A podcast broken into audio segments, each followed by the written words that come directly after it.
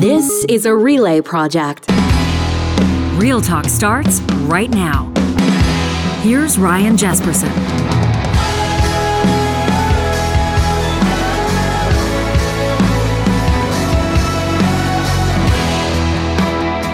Are you addicted to your phone? Are you addicted to technology? Does your tablet, your laptop, whatever device it is, have you in an absolute stranglehold? We don't like these types of questions, do we? We get uncomfortable when family and friends call us out for having our faces buried in our phones.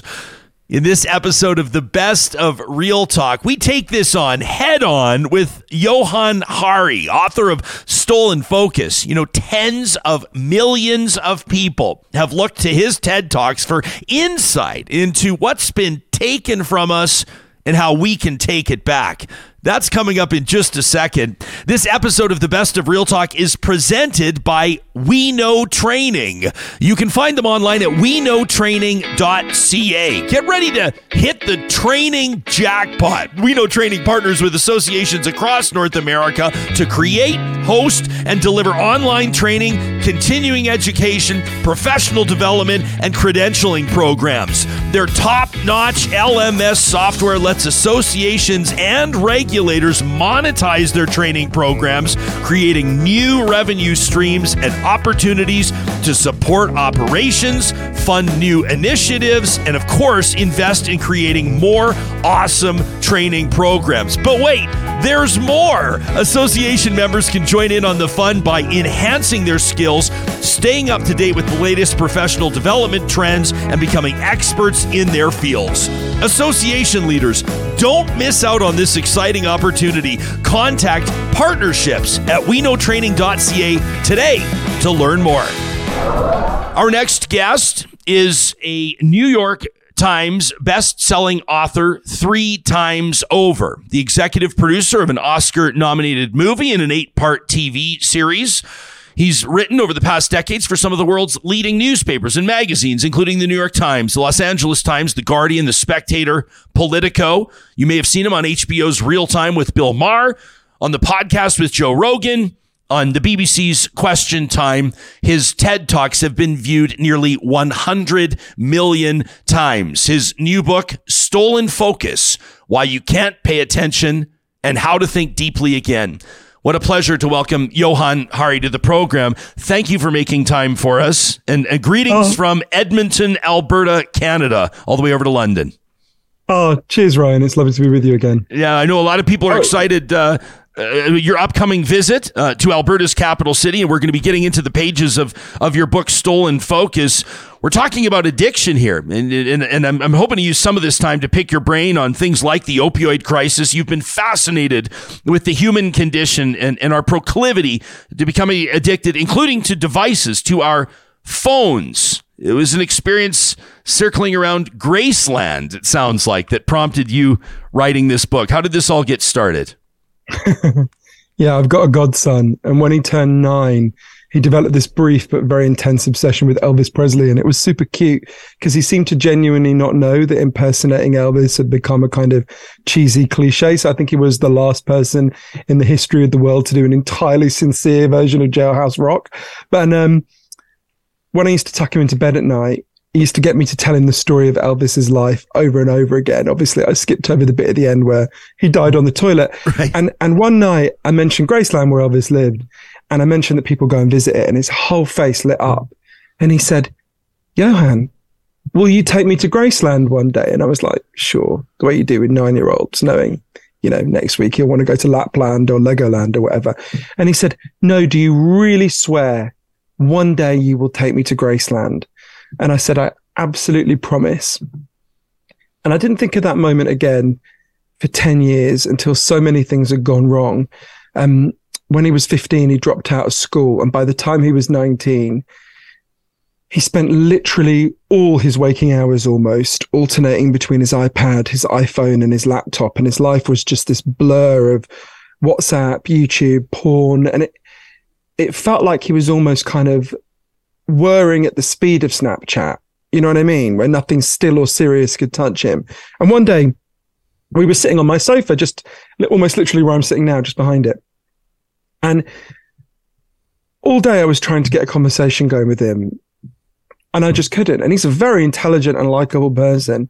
And to be totally honest with you, Ryan, I wasn't that much better. I was staring at my own devices. And I suddenly remembered this moment all these years before. And I said to him, Hey, this is no way to live. Let's go to Graceland. And he looked at me totally blankly. He's like, What are you talking about? And I reminded him. And I said, Look, we've got to break this numbing routine. Let's go on a road trip all over the South. But I suddenly thought ahead. I said, You've got to promise me one thing which is that if we go, you'll leave your phone in the hotel during the day because there's no point going if you're just going to stare at a screen the whole time. And he took a beat and he really thought about it. He said, you know what? I want to do this. And I think it was literally two, two weeks, three weeks later, we took off here from here in London to New Orleans where we went first. And a couple of weeks after that, we got to the gates of Graceland. And when you get to Graceland now, this is even, we were going there before COVID. There's no person to show you around. What happens is they, they hand you an iPad and you put in earbuds and the iPad shows you around. It says, go left, go right. Every room you go in, there's an image of that, that room on the iPad in front of you and it tells you a story about that room. So we start walking around Graceland and there's this kind of weird effect that I'm becoming aware of, which is that no one's actually looking at Graceland. Everyone's just kind of staring at the screen. And then every now and then people look away from the screen and I'm like, oh, but they look away from the screen to take out their phones, take a selfie, put their phone away, go back to looking at the screen. So I'm getting a bit, a little bit tense. And we got to the jungle room that was Elvis's favorite room in Graceland. It's full of fake plants. And I'll never forget them. There was a Canadian couple, no disrespect to all Canadians listening. Uh, it was a Canadian couple next to us who were maybe in their early 50s. And the man turned to his wife and he said, Honey, this is amazing. Look, if you swipe left, you can see the jungle room to the left. And if you swipe right, you can see the jungle room to the right. And I laughed out loud because I thought they were kidding. And I turned and watched them and they were just swiping back and forth. And I, I leaned over and I said, but hey, sir, there's, um, a kind of old fashioned form of swiping you could do. It's called turning your head. Yeah. Cause you realize we're in the jungle room. You don't have to look at it on the internet. It's, it's literally all around you. And they looked at me like I was insane and, and, and backed out the room. And I turned to my godson to laugh about it. And he was standing in the corner staring at Snapchat. Because from the moment we landed, he just couldn't stop. He, he literally couldn't stop. And I went up to him. I did that thing that's never a good idea with teenagers. I tried to grab the phone out of his hand and I said, Look, I know you're afraid of missing out, but this is guaranteeing that you'll miss out. You're not present at the events of your own existence. You're not showing up at your own life. And he stormed off, understandably. And I walked around Memphis on my own that day and I found him that night at the Heartbreak Hotel up the street where we were staying. And um, he was sitting, his feet were in this giant guitar shaped swimming pool and he was looking at Snapchat. And I went up to him and I apologized for getting so angry. And he said, um, I know something's really wrong and I don't know what it is. And that's when I realized, oh, we came away to get away from this problem of distraction, but there was nowhere to escape to because it's everywhere. It's the air we breathe. And that's when I thought, okay, I need to figure out what's happening to our attention. Is it really getting worse? Um, and if it is, what's causing this? And that was really the journey that led me to write Stolen Focus. The, the, book is that journey. So you you swear off tech basically as the story goes, and you write about it in the book. People need to read the book; they need to check it out. But you swear off all tech basically for three months, right? You're in Massachusetts. You you go. I mean, I love you telling the story of like you're you're going into what is it Target or somewhere, and you're you're trying to find like basically the lousiest phone that you can. You don't want access to your email. You don't need apps. You don't need it to be able to run the internet. And you start to participate in the exercise. I mean, just even anecdotally, I'll let people know in promoting your interview here. We go to tag you on Twitter. We can't right now because you're you're Twitter. You're signed out of Twitter. You're off Twitter. You're you're you're you're you're, on and off your social media platforms. What was that three months like for you? The the first few days must have been maybe a little bit twitchy. You're probably you know by, by habit going to check your phone or whatever as you eased into week one week two week three what did you start learning about yourself you know, it's interesting because at the start of the book, right, I had felt that my own ability to focus was getting worse, right? Each year that passed, things that require deep focus that are really important to me, like reading books, having proper long conversations, even watching movies, were getting harder and harder. And I could see this was happening to huge numbers of people around me, right? The, the average office worker now focuses on any one task for less than one minute. And for every one child who was identified with serious attention problems when I was seven years old, there's now a hundred children who've been identified with that problem. So I was thinking about this and I kind of thought at the start of the book, wrongly, it turned out, I thought I knew what the problem was. I thought, well, the problem here is obvious. There's two things going on. Um, I'm weak. There's something wrong with me. I'm not strong enough to resist this stuff. And someone invented the smartphone and that screwed me over. So the problem was me having a lack of willpower and the existence of the smartphone, it seemed to me the answer was obvious, which is use your willpower and separate yourself from the smartphone. So I went to a place called Provincetown in Cape Cod for three months where I had no smartphone and no laptop that could get onto the internet.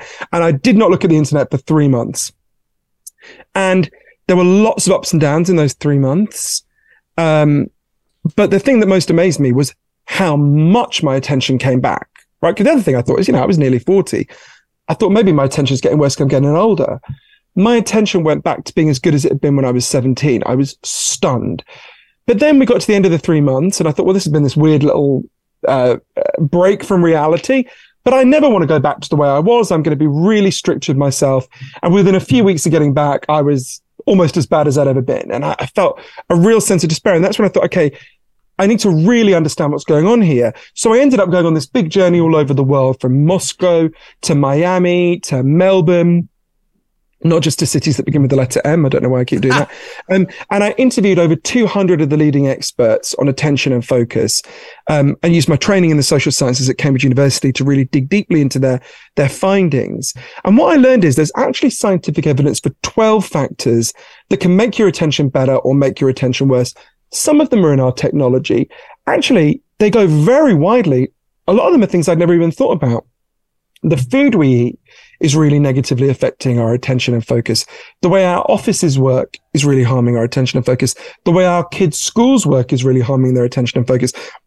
And there's a really broad range of these 12 factors. But crucially, when you understand what these 12 factors are, first of all, you begin to realize it's not a problem with you, right? You're not weak. You're not a failure. There's nothing wrong with you. Your kid is not weak and a failure. There's nothing wrong with your child. There's something wrong with the way we're living. Uh, your attention did not collapse.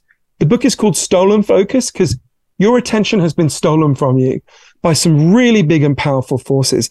But once you understand what those forces are, you can begin to protect yourself and your kids to some degree. And together as a society, we can begin to take those forces on. Uh, you, you talk uh, uh, as part of this exercise to James Williams, a former Google strategist, who makes a good point to you, talking about how the digital detox, the one that even you are participating in, isn't the solution. Uh, long term, in so many ways, is you know wearing a gas mask outside isn't a long term solution uh, to air pollution.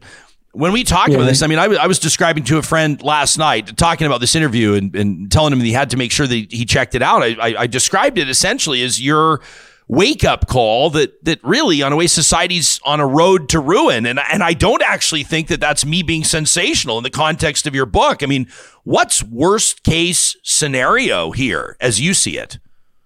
Well, I would say to everyone listening, think about anything you've ever achieved in your life that you're proud of. Whether it's starting a business, being a good parent, learning to play the guitar, whatever it is that thing that you're proud of required a huge amount of sustained focus and attention. And when your ability to focus and pay attention deteriorates, as, as it is happening to almost all of us, your ability to achieve your goals deteriorates. Your ability to solve your problems deteriorates. You feel worse about yourself because you actually are less competent. And when you start to get your attention back in these very focused, scientifically driven ways that I write about in the book, it's like regaining your superpower. So I think what you're asking is a really important question about what's the worst case scenario. Um, the worst case scenario, I think is if you think about the anxieties, every, think about what I felt about my godson. The reason I was so worried about his inability to pay attention is because it's very obvious when you see a child who can't pay attention that they're going to really struggle to achieve their goals in life, right? Because depth and focus are at the core of almost all achievement. Um, and that's bad enough when applied to one child. But when it's applied to a wider society, you know, You mentioned Dr. James Williams, a brilliant person who'd worked at the heart of Silicon Valley. I interviewed lots of people who worked at the heart of Silicon Valley. I think it was most striking is how guilty they feel about what they've done. But Dr. Williams has this very interesting way of talking about it. He says there's three kinds of attention. I actually think there's a fourth one, know he agrees with. The first layer of attention is the one we think about most when we think about attention problems. It's what's called your spotlight. So anyone listening, unless you're sitting in a completely darkened room, there's loads of stuff around you, right? Like while I'm sitting talking to you, but if I turn my head slightly, I can see out the window. I can see the street. I can see people walking around. I could turn my head to the left and see my books. I could, uh, I've hidden it, but I can look at my phone. Yeah. But I'm screening out all of that and I'm focusing on you. What did Ryan just ask me? It's just called your spotlight because you narrow down to one task. And we can all feel that our spotlight is being disrupted. You know, if I go to the fridge to get a Diet Coke and my friend texts me and I start responding and then I'm standing in the middle of the kitchen. I'm like, why the hell did I come here? Right. And I come back and I don't have my Diet Coke. That's a disruption to your spotlight. But the next, but that's the thing we think about most and it's causing lots of problems for us and we can talk about how to deal with that. Uh, and there are definitely ways to stop that happening. The next level up is what he calls your starlight, which is not your ability to achieve an immediate goal, like going to the fridge. It's your ability to achieve a long term goal. I want to set up a business. I want to be a good parent. I want to write a book, whatever it might be. It's called your starlight because when you're lost in the desert, you look to the stars to figure out where you're going. The next level up, and he argues that's being disrupted. I think clearly it is, the next level up is what he calls your daylight. And that's not your ability to achieve a long term goal. That's your ability to even figure out what your long term goals are. How do you know what business you want to set up? How do you know what book you want to write? How do you know what it means to be a good parent? Mm. To know those things, you have to have lots of time to think. You have to be able to rest. You have to let your mind wander. You have to sleep well. Um, we're being deprived of those things. The next level up, and I think this goes to the worst case scenario most acutely, is what I would call our stadium lights, which is not just our ability to achieve our own goals, but our ability as a society to achieve collective goals. It is not a coincidence that all over the world, in countries as different as Britain, Brazil, and Burma, we're experiencing enormous crises in listening to each other and in democracy at the same time as this attention crisis. Democracy is a form of attention, right? We can't listen to each other. We spend our time screaming at each other. We are unable to see each other clearly. So I think the worst case scenario is if we don't solve the attention crisis, we're going to suffer. Our kids are going to suffer, but actually our democracies are going to come apart at the seams.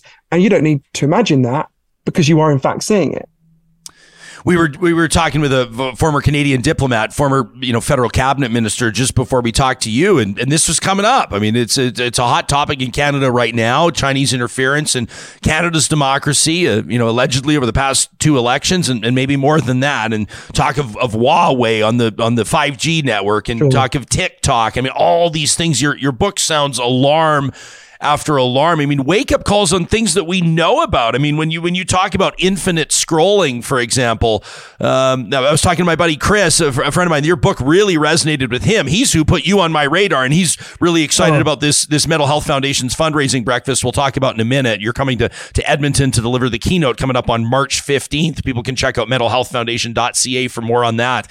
But we were talking about that concept of infinite scrolling and, and, and realizing like back in the day, you remember you'd be on Facebook or whatever on your timeline, you'd get to the bottom and then you'd click like show more or next page.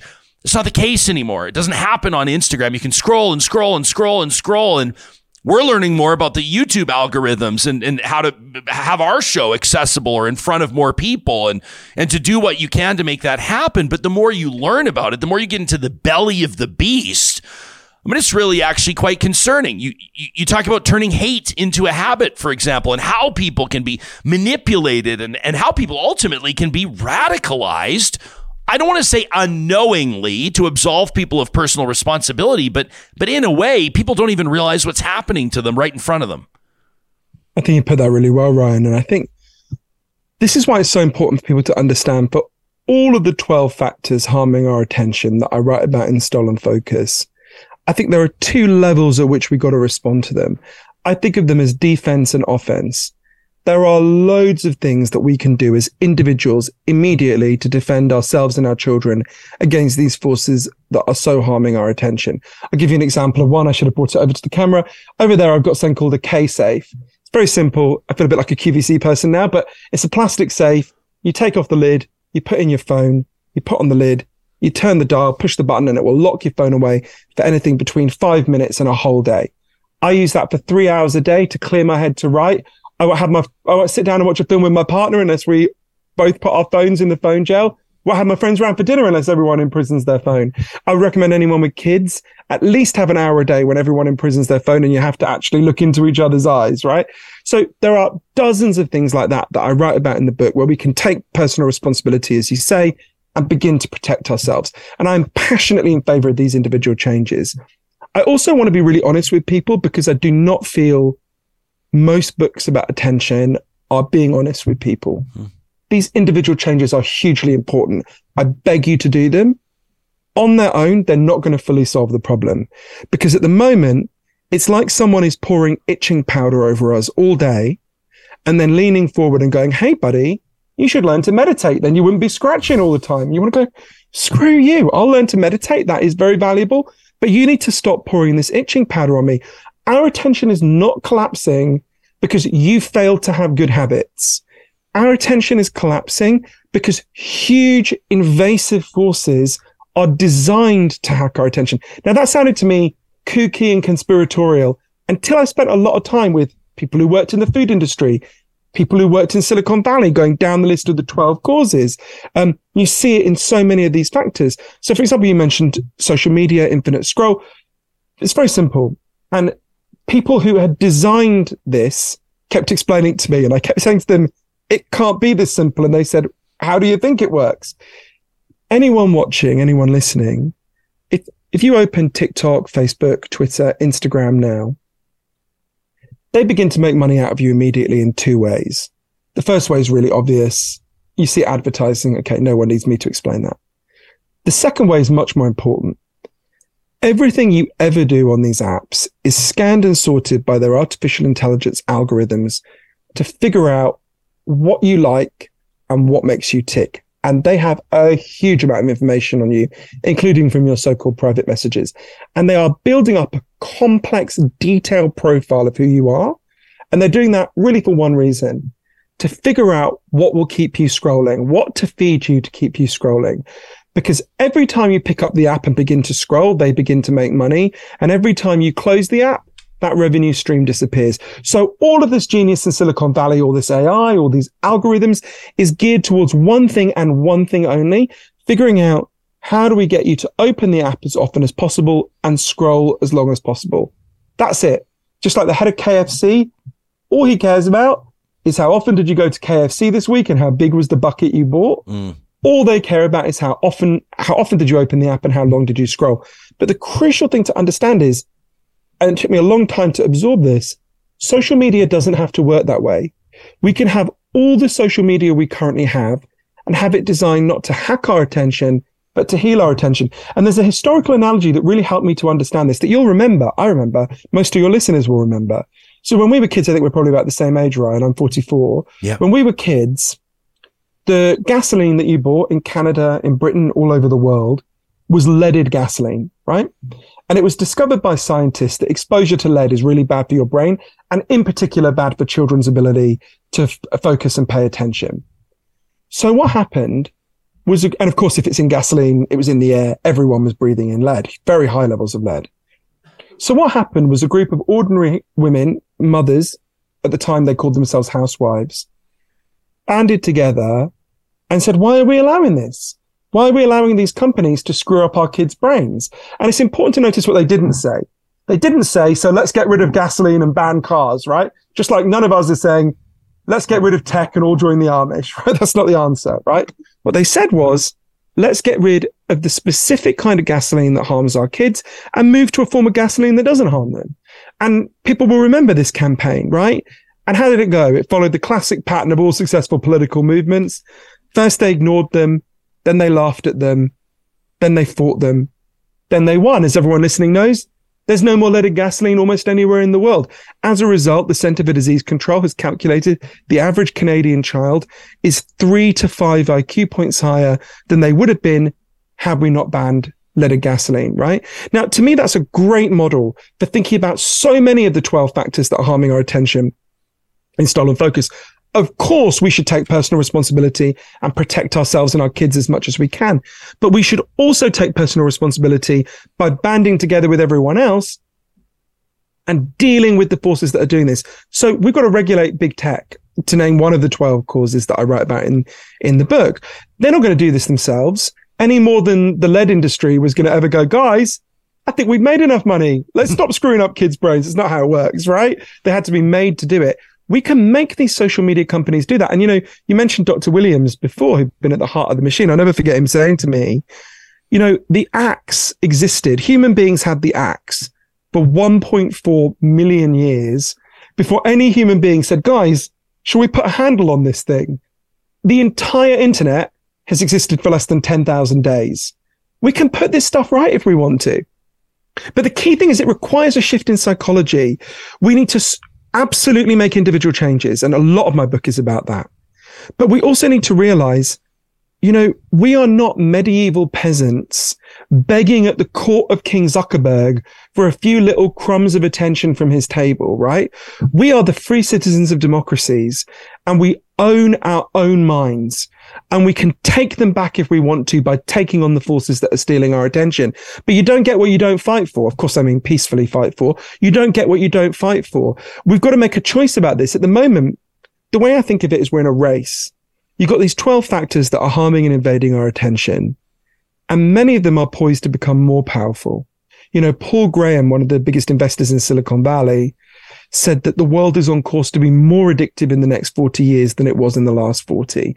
Think about how much more addictive TikTok, which you mentioned is, than Facebook. Right now, imagine the next crack like iteration of TikTok in the metaverse. That's one side of the race. On the other side of the race, there's got to be a movement of all of us saying, no, no, you don't get to do that to me. You don't get to do that to my brain. You don't get to do that to my children. No, that is not a good life. Of course, we choose a life with plenty of technology, but we choose a life where we can think deeply, where we can read books, where our children can play outside. If we want that life, we can get to it. The science is very clear about how to get there. The fight has begun. I went to countries from France to New Zealand that have begun to take on these forces, but we've got to decide to do it. We've got to decide that attention is a thing we value. And if we want it for us and our children, we've got to resolve to take it back. We're talking to Johann Hari, his newest book, Stolen Focus Why You Can't Pay Attention and How to Think Deeply Again. You're also the author of a couple other books, Lost Connections, under, uh, uh, Uncovering the Real Causes of Depression and Unexpected Solutions. Also, Chasing the Scream, the first and last days of the war on drugs. One of your TED Talks, Everything You Think You Know About Addiction is Wrong. I'm asking you a huge question right now, and I'm curious to see how you'll approach your answer. It may depend on the jurisdiction that we're talking about, but Canada is among the nations experiencing an opioid crisis right now. The different jurisdictions provincially uh, have different solutions or different approaches to it from uh, detox availability, harm reduction centers, including supervised consumption services. As you look at the human condition as you look at addiction, in particular, the opioid crisis. What are we doing wrong right now? What's the wake up call that you think millions of people need to hear about? Well, I spent a lot of time in Canada for, for my book about addiction, Chasing the Scream, a lot of time on the downtown east side in Vancouver. It's one of the key parts of the book. And I, I spent a lot of time in different parts of Canada as well.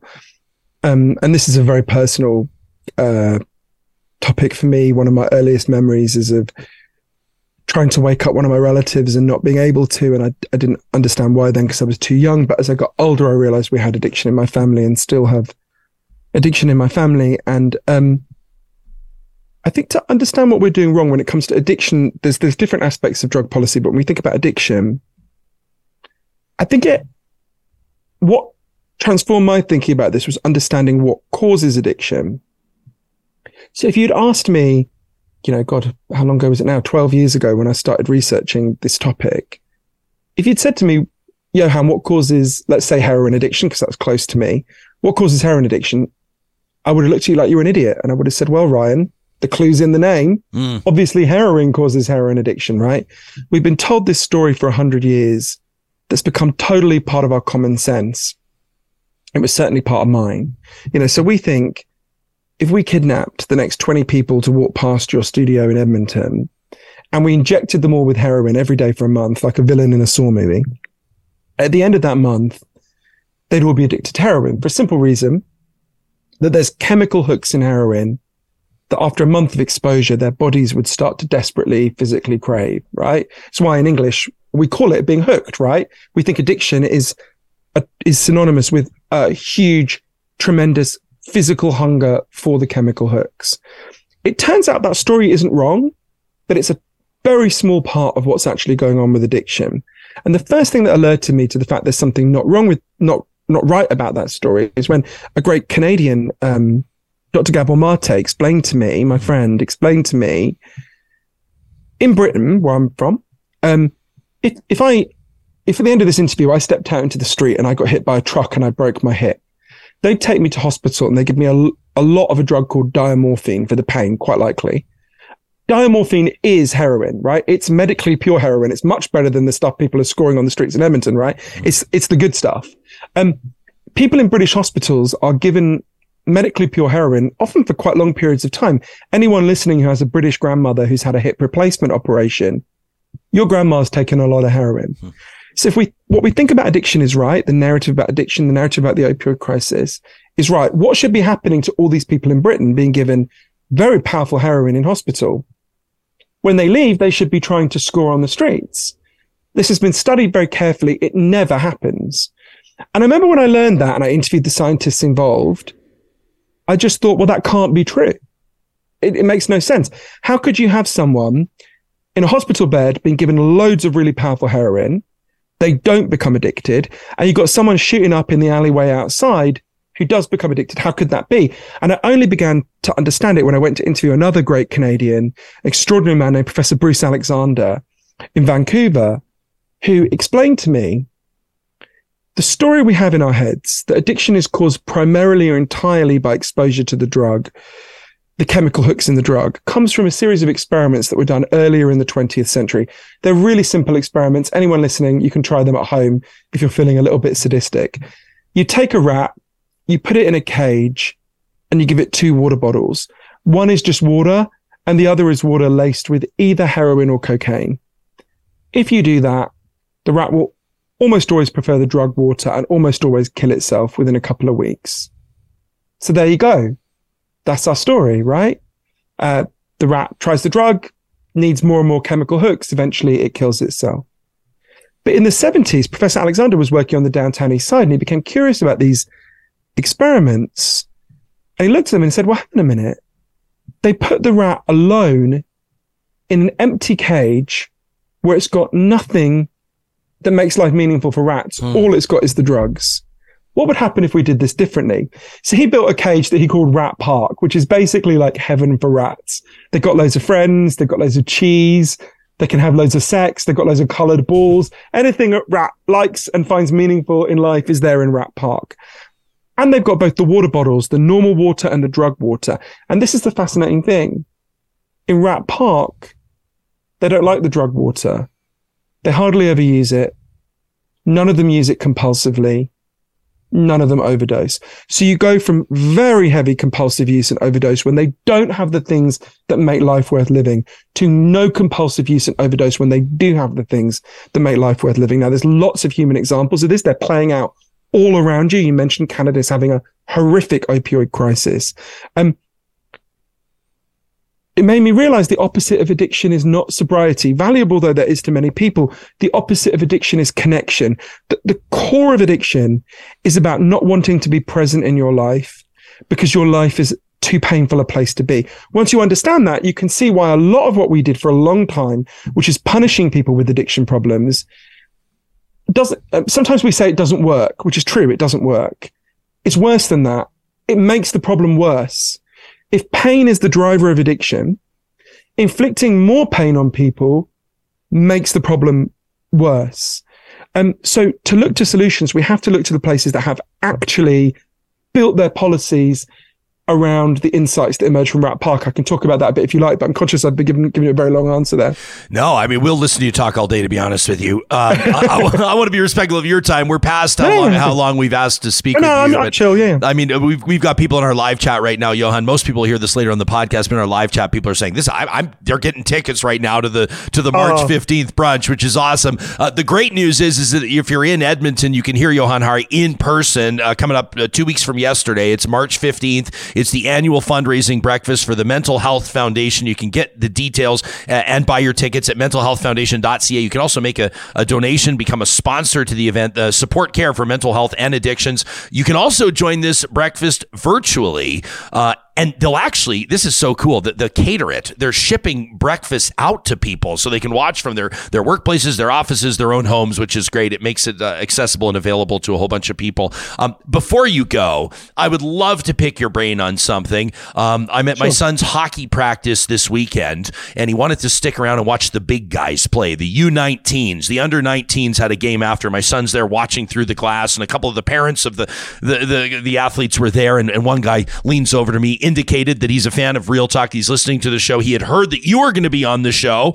And this guy says you have to ask Johann for his take on the four day work week. Now some background with this guy uh, he owns a big landscaping company and he said it just wouldn't work for us. He said we, we make hay when the sun shines. We work seven days a week in the summer. You know it's just it's not the type of business uh, you know for our employees it wouldn't work to, to go to the four day work week. But he said as an executive leader and as the leader of that company. He can't help but be intrigued by what he sees as more and more momentum uh, moving toward that type of a of an employment structure. Obviously covid factors in. Fewer people are working in the workplace so to speak returning to the office. Uh, uh, how much have you had to sort of blow up your own uh, preconceived notion of what the work week needs to look like? Or where do you see the trends going? Or what in particular is is captivating you uh, with regards to what the future of work looks like for the average person So this I can answer. I'm glad you asked me something that I can talk about because I've done a huge amount of research on this for, for Stolen Focus.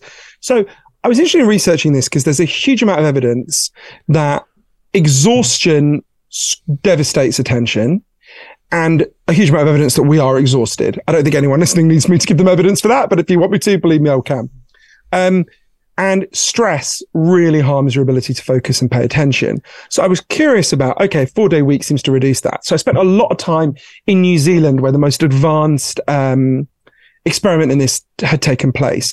So there's a guy called Andrew Barnes who is a really fascinating guy. You should, in fact, you should have him on. Remind me, I'll introduce him. I'm sure he'd love to talk about it. Um, so Andrew is a super successful businessman. In the 80s, he's British, but he, he lives in New Zealand now. He's been there a long time. But so in the 80s, he worked for the British, the City of London, our equivalent to Wall Street.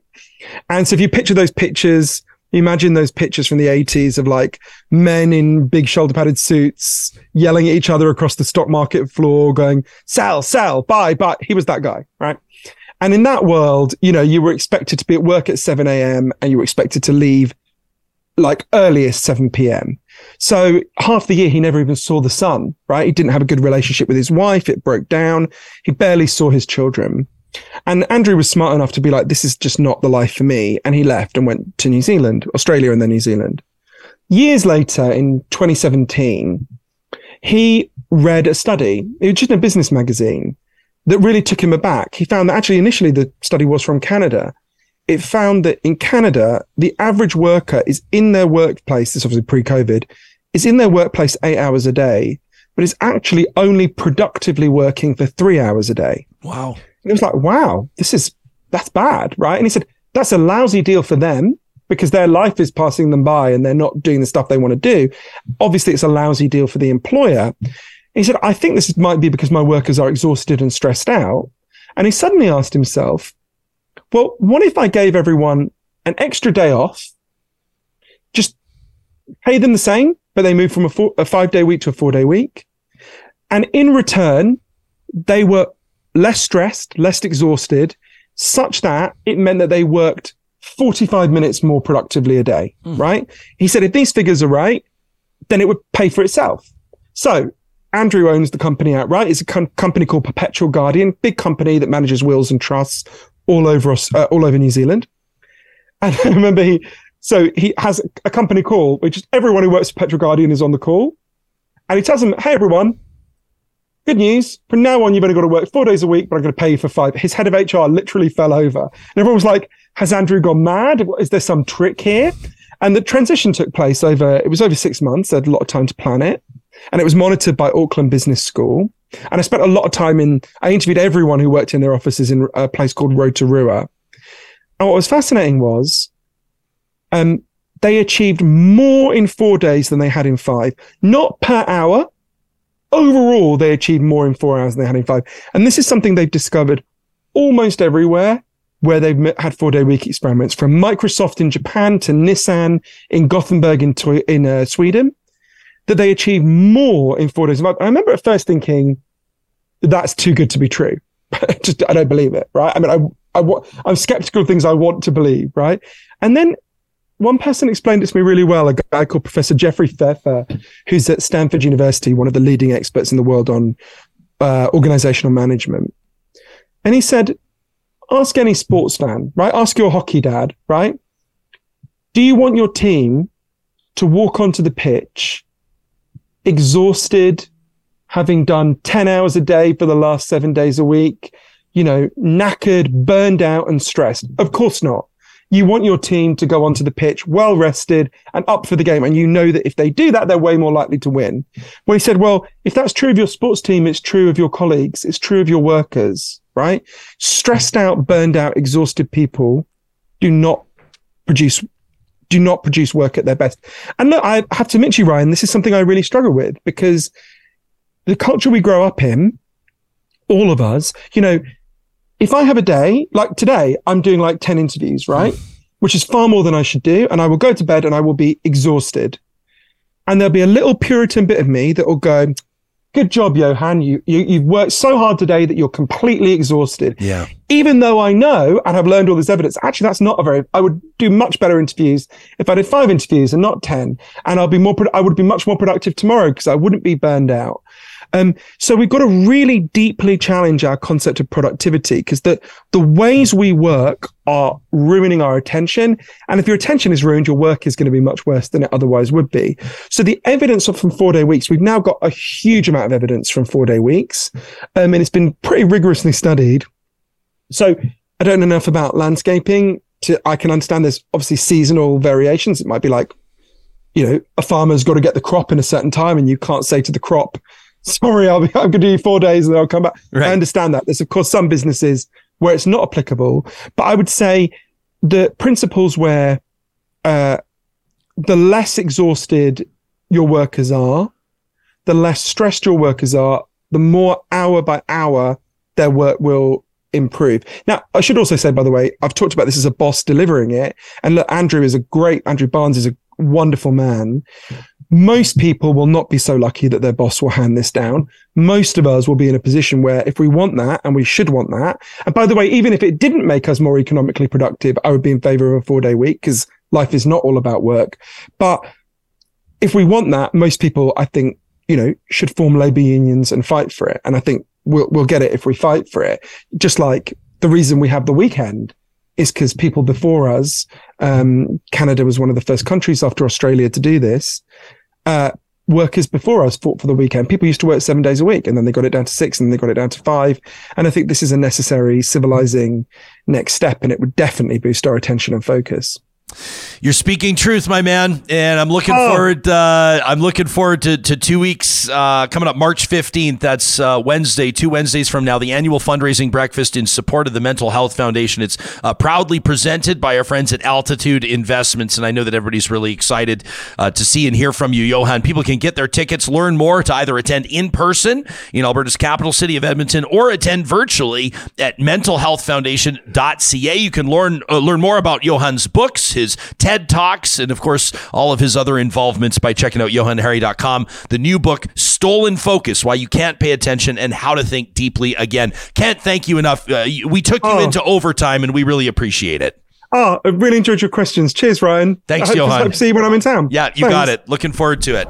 So impressed by Johann Hari. Really grateful he made the time to join us. Make sure you share that interview with anybody you think might benefit for learning more about our stolen focus. Hey, are you in on the chat GPT train? Have you been leveraging or utilizing this artificial intelligence to, to help you put a document together or maybe even write a presentation for work? Be honest. Did you get Chat GPT to write the tribute speech for your son's wedding? I mean, people all over the world are using this new AI to help them create content, and that includes post secondary students. Universities already on the lookout for plagiarism are going to have to be able to sniff this stuff out, and that's exactly what motivated Edward Tian, a Princeton student from Canada, to develop a new app. He tells us all about it in this episode of the Best of Real Talk. But first, a word from the sponsors who are making this possible. Are you a professional engineer or a recent graduate from an engineering school anywhere in Canada? Apex Automation wants to talk to you. That's right, they're hiring in a number of rewarding career opportunities. We're talking engineering, fabrication, automation. This team is leading the charge, putting their people and their clients ahead of their profits. You want proof on why this company's culture is different than all the rest? Check them out today at apexautomation.ca. Tens of thousands of Canadians are trusting their post secondary learning experience to Athabasca University. Why? Because Canada's Open University offers world class accredited online programs and courses that give you the flexibility to learn at your own pace on a schedule that suits your lifestyle. Plus, it's one of Canada's most reputable research universities. You can learn more about the undergraduate, graduate programs, and other reasons to check out athabascau.ca. California Closets is providing custom closets and storage solutions for the entire home. Make the most of your space with their custom organizational systems. Sure, it may be a dream closet in your bedroom, or maybe it's a craft closet downstairs for the kids. How about something to house your entertainment system in a way that increases the quality of the experience and the value of your home? Plus, they do garages. Oh, do they do garages? You can get a free consultation today at californiaclosets.ca. Are you dealing with flood damage, fire damage? Maybe you or your construction crew found mold or asbestos in those walls you're looking to renovate. Oh man, this type of nightmare needs to be trusted to the talented team at Complete Care Restoration. They're the ones we trusted with our studio build. They're the ones you should trust for whatever you need done construction, renovation, or recovery. It's Complete Care Restoration online at completecarerestoration.ca. No matter what you're celebrating, guaranteed there's a perfect fit for a custom DQ cake. That's right, any occasion is a happy occasion with a DQ cake. We recommend that real talkers check out the Dairy Queens of Northwest Edmonton and Sherwood Park. You'll find happiness however you want it. That world famous soft serve with a fudgy, crunchy, chocolatey middle. The perfect way to celebrate any occasion is a DQ cake from the Dairy Queens in Palisades, Namao, Newcastle, Westmount, and Baseline Road. For more than 20 years, Eden Landscaping has been bringing outdoor spaces to life. Still family owned, still based out of Edmonton, Alberta, this team has perfected the art of modern to traditional and every other type of landscape design. Their projects all have one thing in common that's happy clients. What's the difference in dealing with Eden Landscaping? Find out today with a free consultation. You can learn more and book it at landscapeedmonton.ca. The first of the month means 15% off grocery purchases of $75 or more at all Freson Brothers locations. 16 of them across the province of Alberta, where Albertans have trusted this family owned grocer to put quality, affordable, nutritious meals on those family dinner tables. Established in 1955, still family owned. It's Freson Brothers online at friesen.com. Are you noticing health issues with your pets? Maybe obvious joint pain? Maybe there's something with their coat just doesn't look the same as it used to? It could be what they're eating. May we recommend you check out Grand Dog Essentials quality raw food? We're proud to feed Grand Dog Essentials quality raw food to our dogs, and we've seen the health benefits. The best part about it, it's affordable. The business is family owned. They care deeply about what they do. And the food's delivered right to our door. If you're in Edmonton, Calgary, or Central Alberta, check them out online. The promo code REALTALK takes 10% off your first order at granddog.ca. Are you an apprentice or journey person electrician? Kuby Renewable Energy would love to hear from you. That's right, it is heading into their hottest season, the busiest time of year, and they're looking for installers looking to put up solar power projects across BC, Alberta, and into Saskatchewan. Kuby Energy is one of Canada's busiest solar installers and the only installer that's Tesla certified. You can check out the work that they're doing online at kubyenergy.ca. Make the next move in your career today. If you're making decisions for a small business, a large business, or an entire community when it comes to residential or commercial, even industrial garbage and recycling management, maybe you're taking a look at a big home renovation or a huge landscaping project and you could use one of those front load or roll off bins. Are you putting together a community event or a festival this summer where you'll need fencing, portable toilets, or even water hauling? Keep it local with local environmental services. You'll find them online at localenvironmental.ca. You may have seen this or not. You've no doubt heard about this this new AI, right? This chatbot, Chat GPT, right? Basically, and we're going to get our, our lead off guest this morning, our, our lead off hitter to, to explain this all to us. But basically, it's it's AI that that can compose prose. It can put words together in some circumstances where, let's say, hypothetically, a paper may be submitted for a university course to a professor, and that professor is unable to determine if a real human or if the chat bot, Chat GPT, wrote the paper. Obviously, with new tech comes its trade offs, and there are positives, but there are negatives as well. And that's what Edward Tian's been working on. He's a, a, Princeton University student, and over the New Year break, he, well, he developed an app that can detect plagiarism using Chat GPT. How cool is that? He calls it GPT Zero. Edward, kind enough to join us this morning, making his Real Talk debut. It's so nice to see your face. Happy New Year to you, and thanks for making time for us. Thanks so much, Ryan. Happy New Year as well. And it's great to be on the show. Uh, obviously, uh, you have a, a, real command of this tech, and I think the implications, and I'm looking forward to picking your brain on it. But for, for those of us that might not be 100% able to articulate exactly what Chat GPT is, can, can you bring us up to speed in layperson's terms?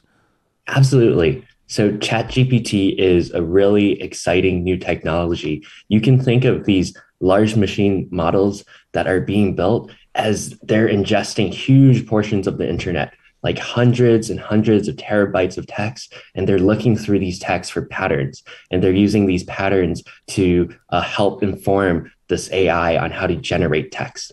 Um, and yeah, this technology is so incredibly new and exciting, but it also feels like it's been suddenly thrust upon the world that ChatGPT is suddenly ready for commercialization. And a lot of people are still wrapping their head around the implications because with every new technology, we need to be adopting these technologies responsibly. Um, and and so we're, we're still grappling with that. Yeah, the world is still grappling with that. And I think you've nailed it. With, with the advent of something new, especially when it roars in quickly, people kind of get caught on their heels.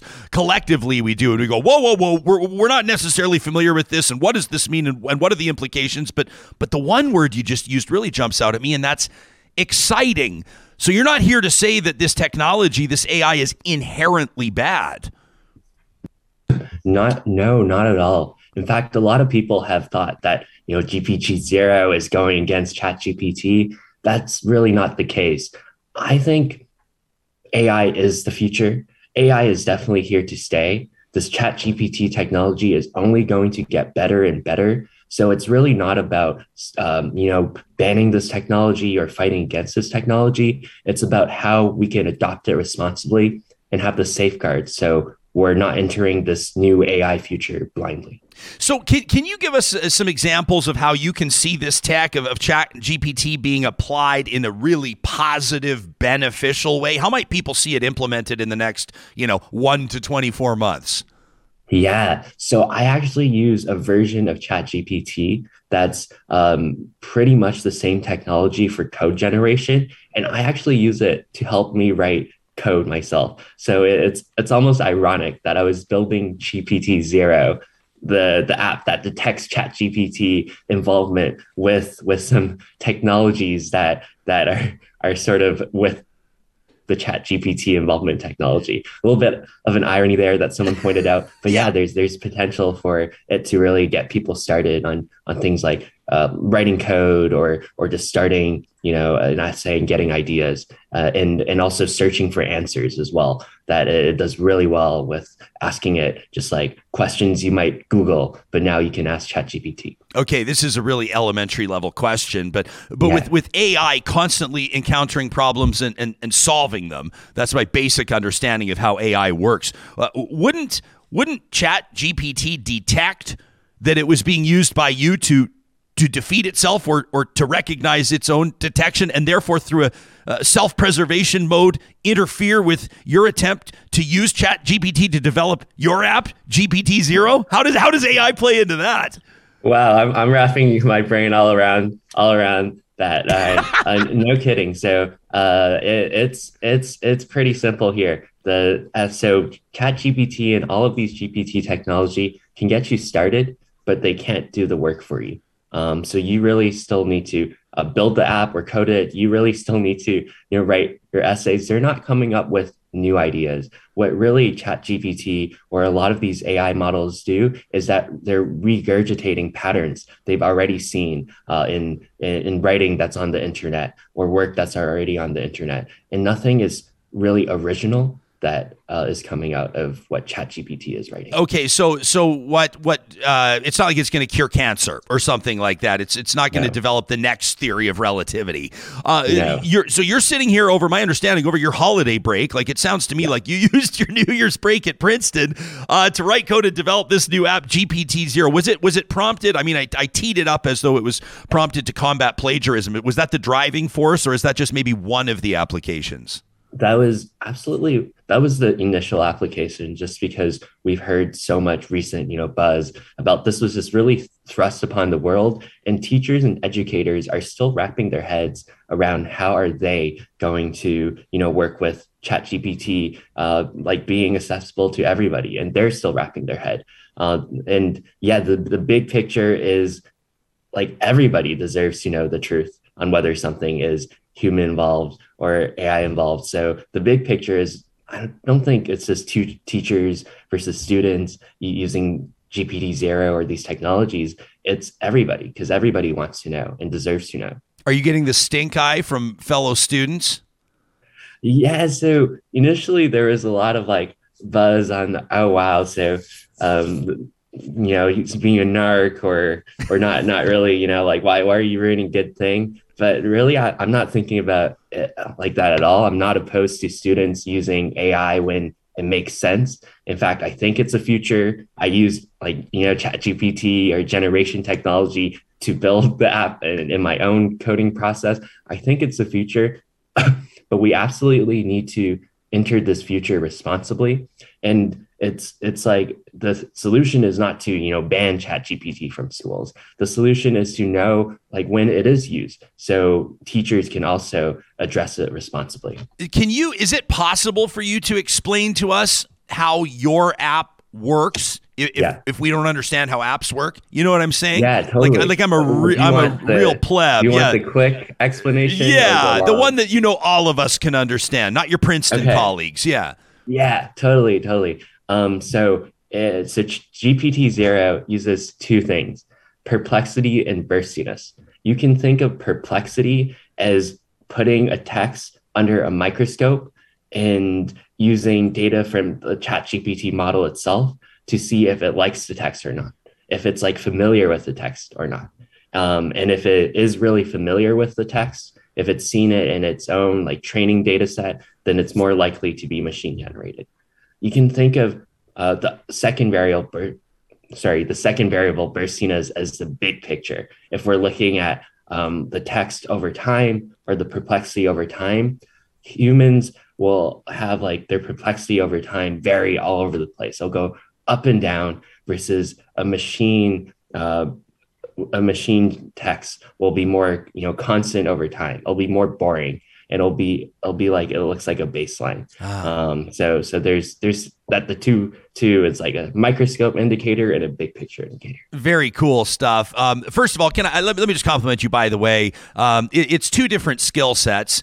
Uh, to, to have the wherewithal and the ability and the the, the insight and, and and really the talent uh, that you have to develop tech like this, uh, but also to be able to explain it to people uh, is a whole different skill set. And uh, what a great ambassador you are for this. Um, let me ask you in closing. Uh, I, I don't know if you ever listened to the podcast Smartless. it's one of my absolute favorites, and they had filmmaker James Cameron on a short time ago, and uh, James Cameron was talking about AI and some of the interesting work, in particular CGI and filmmaking and things things like that. But but but he's got some experience in the field. And he talked about, you know, whether or not he was nervous about how AI might factor into humans' future. And and the conversation did get a bit whimsical, I'll acknowledge. Right. But he suggested that if AI were to take over the world, potentially it could already be happening. And the brilliance of the AI would be that it would not be letting us know that the plan is already underway. Now, there's an element of ridiculousness to this, but also maybe not totally. Uh, you sound pretty excited, optimistic about the future of AI. I'm fascinated by it at a very entry level of understanding. Do you have concerns about AI? And if so, in closing, how would you recommend that the average human being approach their thinking around what's becoming such a pervasive and prevalent technology? Um, so no kidding, Ray. I have concerns about um, about these new technologies being developed uh, responsibly. So that that's that was the initial motivation of building GPTZero over you know basically a few sittings at my uh, lo- local Second Cup in Toronto, um, and and and sort of like building this out for the world to use. Sort of the the concerns is that one is when people are putting machine writing as their own work that's a concern. That's the most immediate concern. But a big picture concern and down the line into the future is that all of these ai and text generation technologies they're not coming up with original thoughts. So imagine a world 10 20 years down the line where everybody is writing their essays with ChatGPT then all of these essays are going to be exactly the same and they're going to look exactly the same. And no one is com- coming up with beautiful original compositions. And I think that's sad because there's something in the human language that computers can really never co opt and should never be able to co opt. Um, and that's worth preserving. So down the line, being able to write is still going to be an important skill. I love it. You can follow Edward Tian on, on Twitter at Edward underscore the six. Nice little Toronto shout out there. And uh, hey, man, it's been such a pleasure. We love talking to people that are smarter than us uh, because it elevates our dialogue. Congratulations on that new app, and thanks for making time for us. Thanks, Ryan. And feel free to try out the app yourself. Yeah, I sure will. Me. 100%. I bet you a lot of people will after hearing this. Thanks, Edward.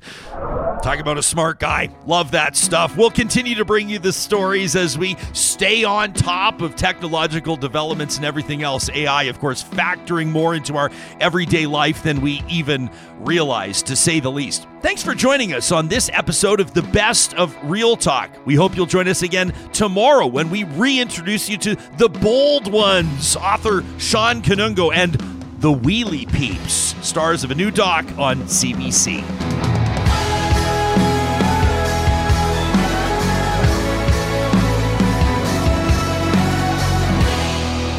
Real Talk is hosted by Ryan Jespersen, executive producer Josh Dunford, technical producer John Hicks, general manager Katie Cook Chivers, account coordinator Lawrence Derlego, human resources Lena Shepard, website design Mike Johnston, voiceover by me, Carrie Skelton. Real Talk's editorial board is Supriya Dwivedi, Ahmed Ali, Brandi Morin, Ann Castleman, Corey Hogan, Harmon Candola, Catherine O'Neill, and Chris Henderson. Member Emerita, Julie Rohr. Real Talk is recorded in Edmonton, Alberta on Treaty 6 territory, the traditional and ancestral territory of the Cree, Dene, Blackfoot, Saulteaux, and Nakota Sioux, home to the Metis settlements and the Metis Nation of Alberta. Real Talk is a relay project. For more, check out ryanjespersen.com.